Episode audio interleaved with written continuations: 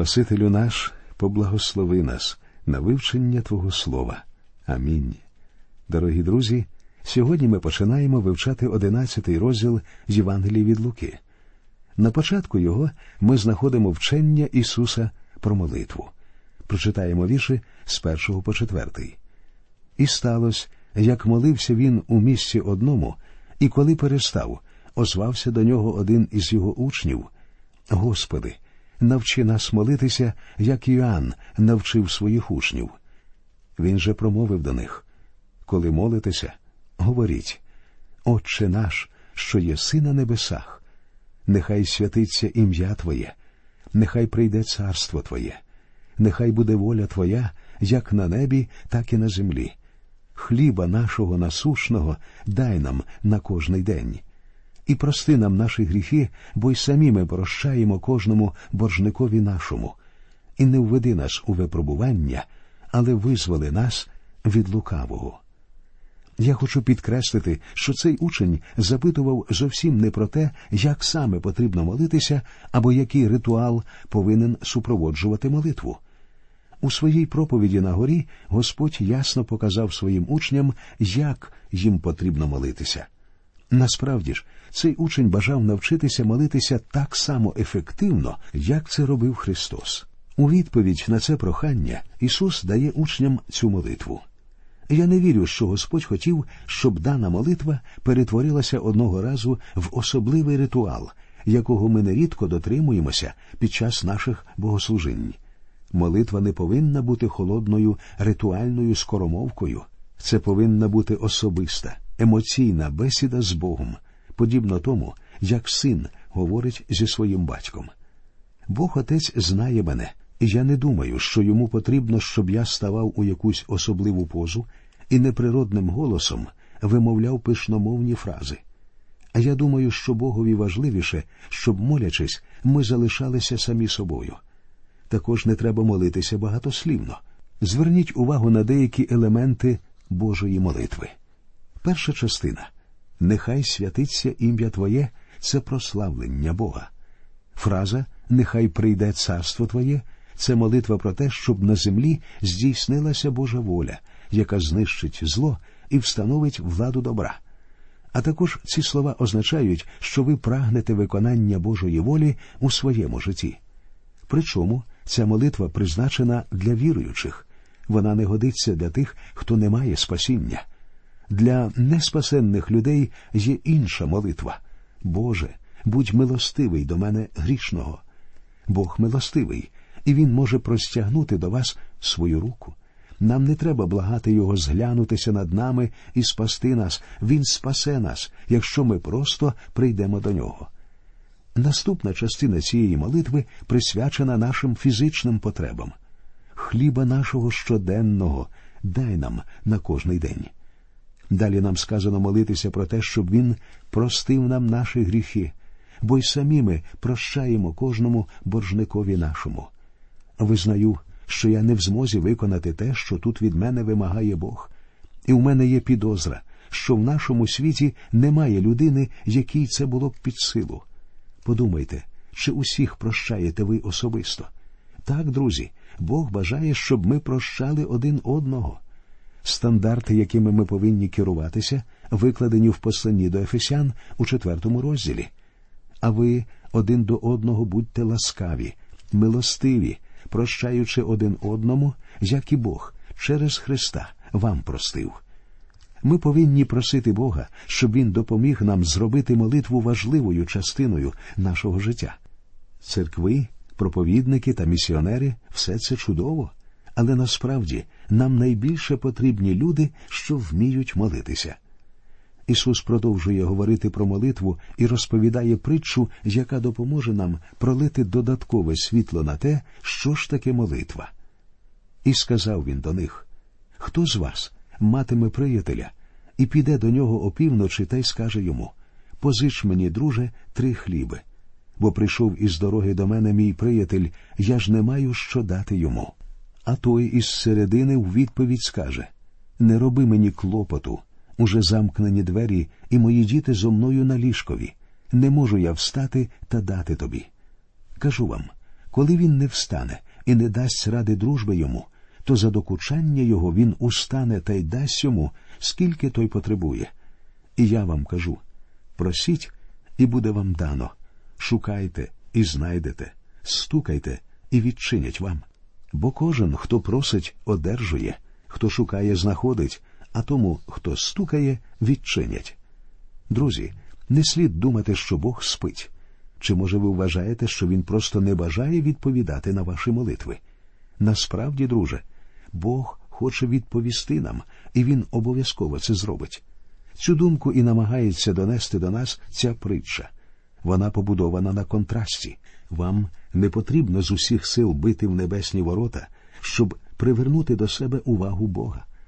У книзі пророка Ісаїї в 65-му розділі сказано І станеться, поки покличуть, то я відповім. Вони будуть іще говорити, а я вже почую. Бог чує нас і хоче відповісти нам. Однак деякі вважають, що Бог не чує їхніх молитов, а якщо і чує, то просто не відповідає. Хоча скоріше ці люди просто не можуть зрозуміти, що насправді Бог відповідає їм ні. Іноді Бог дійсно відмовляє нам, але справа в тому, що ми не бажаємо прийняти таку відповідь.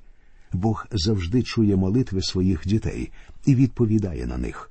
Навіть коли Він говорить нам ні, це всього лиш означає те, про що ми просимо, не піде нам на користь. За своє життя я не раз переконувався, що найоптимальнішою відповіддю на деякі мої прохання була саме відмова. Далі Ісус продовжує І котрий з вас, батьків, як син хліба проситиме, подасть йому каменя, або як проситиме риби, замість риби подасть йому гадину, або як яйця він проситиме, дасть йому скорпіона. Отож, коли ви, бувши злі, потрапите добрі дари своїм дітям давати, скільки ж більше Небесний Отець подасть Духа Святого всім тим, хто проситиме в нього. Однак, перш ніж ви звернетеся до Бога з молитвою і проханням, переконайтеся в тому, що Він дійсно є вашим Отцем. В Євангелії від Іоанна в першому розділі 12-му вірші сказано А всім, хто його прийняли, їм владу дано дітьми Божими стати, тим, що вірять у ймення Його. Коли ми віримо в те, що Господь Ісус Христос помер за нас і воскрес із мертвих заради нашого виправдання, ми стаємо Божими дітьми.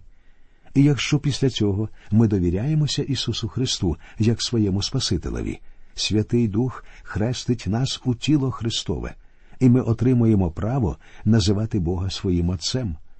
А якщо так, то хіба можна уявити собі, щоб він чимось скривдив своїх дітей, дав камінь замість шматка хліба?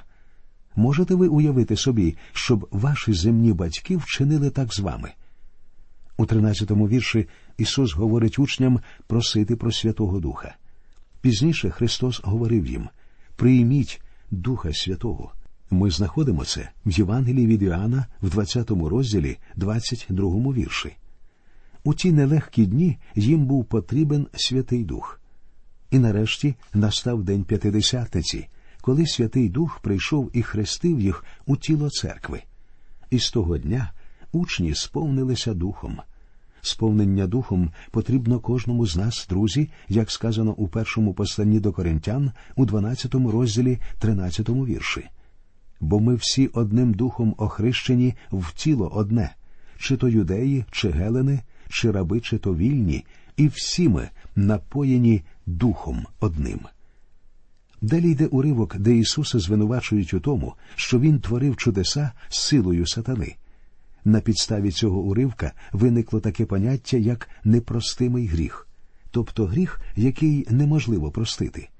Однак потрібно мати на увазі, друзі, що в наші дні непростимих гріхів не існує. Прочитаємо вірші з 14 по 22. Раз вигонив він демона, який був німий, і коли демон вийшов, німий заговорив, а народ дивувався. А деякі з них гомоніли. Виганяє він демонів силою Вельзевула, князя демонів. Незаперечність чудес Ісуса змушувала фарисеїв намагатися дати їм пояснення. Фарисеї не могли заперечувати факт здійснення чудес, що відбувалися на їхніх очах. Тому вони вдалися до найнижчого і богохульного пояснення. Вони не заперечували самих чудес, вони лише стверджували, що ці чудеса здійснюються владою сатани. Читаємо далі. А інші, випробовуючи, хотіли від нього ознаки із неба. Він же знав думки їхні і промовив до них кожне царство само проти себе поділене, запустіє, і дім на дім упаде. А коли й сатана поділився сам супроти себе, як стоятиме царство його? А ви кажете, що вельзевулом вигоню я демонів. Коли ж вельзевулом вигоню я демонів, то чим виганяють їх ваші сини? Тому вони стануть вам суддями. Але Христос демонструє фарисеям абсурдність їх слів. А коли перстом Божим вигоню я демонів, то справді прийшло до вас Боже царство. Фраза прийшло до вас Боже царство означає, що царство в особі самого Ісуса вже перебувало серед них. Коли сильний збройно свій двір стереже, то в безпеці маєток його. Коли ж дужчий від нього його нападе і переможе, то всю зброю йому забере, на яку покладався був той, і роздасть свою здобич. Сильний збройно, як говориться у 21-му вірші, це сатана. І цей біснуватий був наочним свідченням могутності сатани. Однак, друзі, Ісус сильніший, ніж сатана, що ми й бачимо тут. Після цього чуда Господь розповідає притчу про нечистих духів.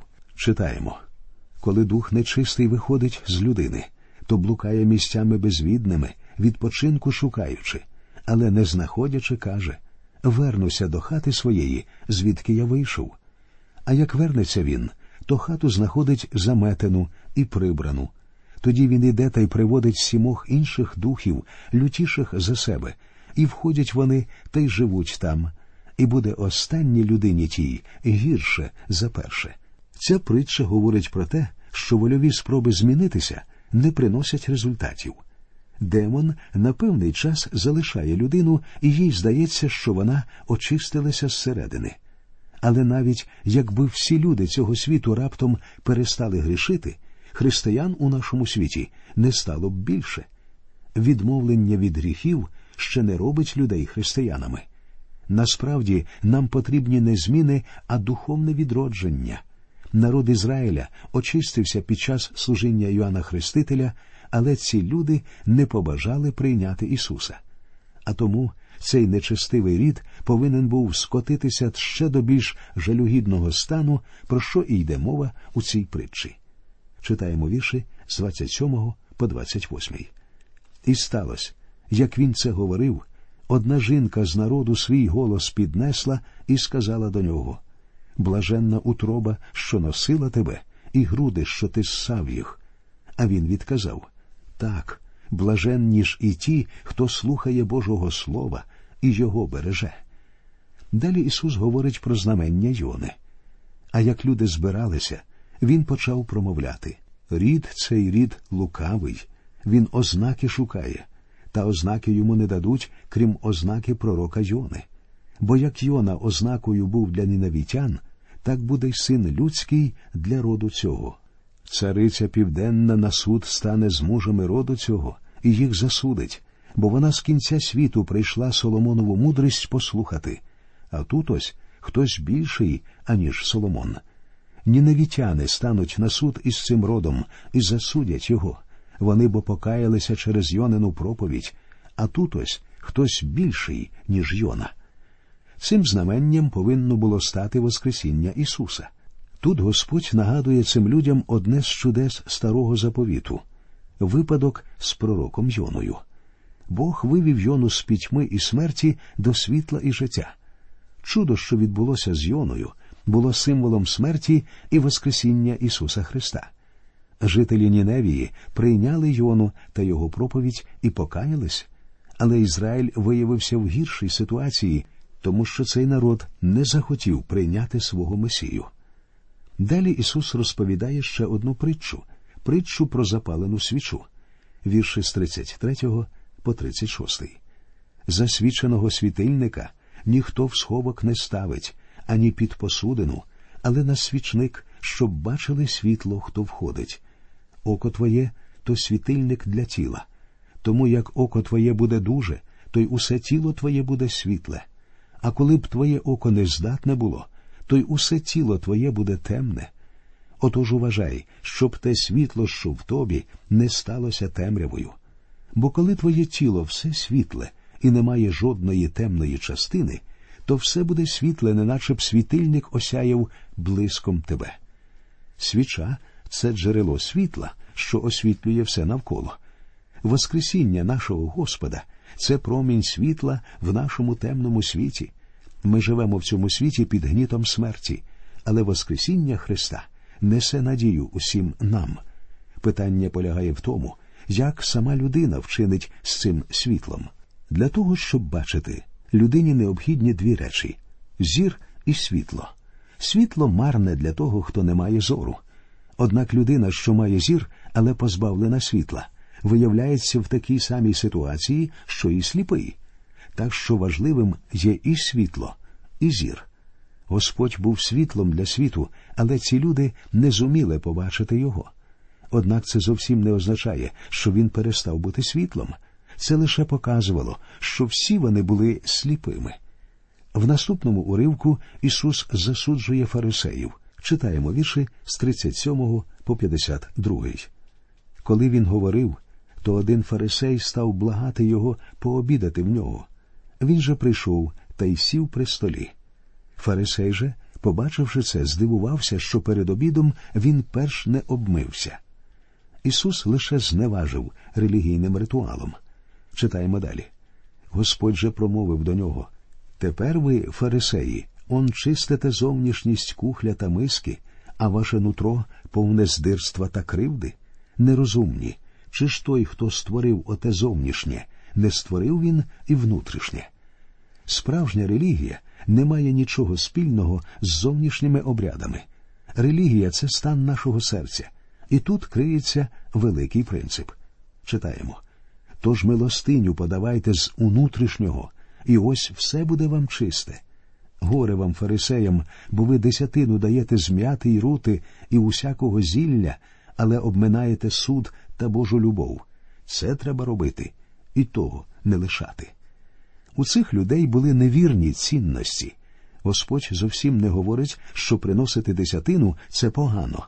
Біда фарисеїв полягала в тому, що вони забували про інші важливі речі. Зрозумійте, друзі, той факт, що якщо ви приносите Богові пожертвування, це ще не робить вас християнином. Однак, якщо ви любите Христа, ви неминуче будете віддавати йому частину своїх прибутків. Читаємо далі. Горе вам, фарисеям, що любите перші лавки в синагогах та привіти на ринках. Горе вам, бо ви, як гроби непомітні, люди ж ходять по них і не знають того. Озвався ж один із законників і каже йому Учителю, кажучи це, ти і нас ображаєш. Отже, слова Господа почали проникати в серця цих людей. Дійсно, фарисеї занадто багато уваги приділяли зовнішнім сторонам релігії, а гріхом книжників була їхня нещирість. Вони додавали до закону свої постанови, роблячи його виконання непосильним тягарем для народу. При цьому самі вони вже не дбали про власне дотримання закону. Читаємо далі. А він відказав Горе й вам, законникам, бо ви на людей тягарі накладаєте, які важко носити, а самі й одним пальцем своїм не доторкуєтесь тягарів. Горе вам, бо надгробки пророкам ви ставите, ваші ж батьки були їх повбивали. Так визнаєте ви і хвалите вчинки батьків своїх, бо вони їх повбивали, а ви їм надгробки будуєте. Через те й мудрість Божа сказала Я пошлю їм пророків і апостолів, вони ж декого з них повбивають, а декого виженуть, щоб народі оцім відомстилася кров усіх пророків, що пролита від створення світу, від крови Авеля аж до крови Захарія, що загинув між жертівником і храмом. Так кажу вам, відомститься це все на цім роді. Горе вам, законникам, бо взяли ви ключа розуміння, самі не ввійшли, і тим, хто хотів увійти, боронили. І на кінець вірші з 53 по 54.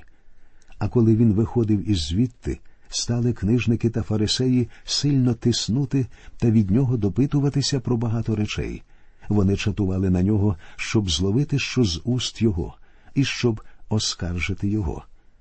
Отже, ми читаємо, що вчення Ісуса стало зачіпати фарисеїв, і поступово їхнє недоволення переросло у відкриту конфронтацію, яка, зрештою, призвела до страти Ісуса.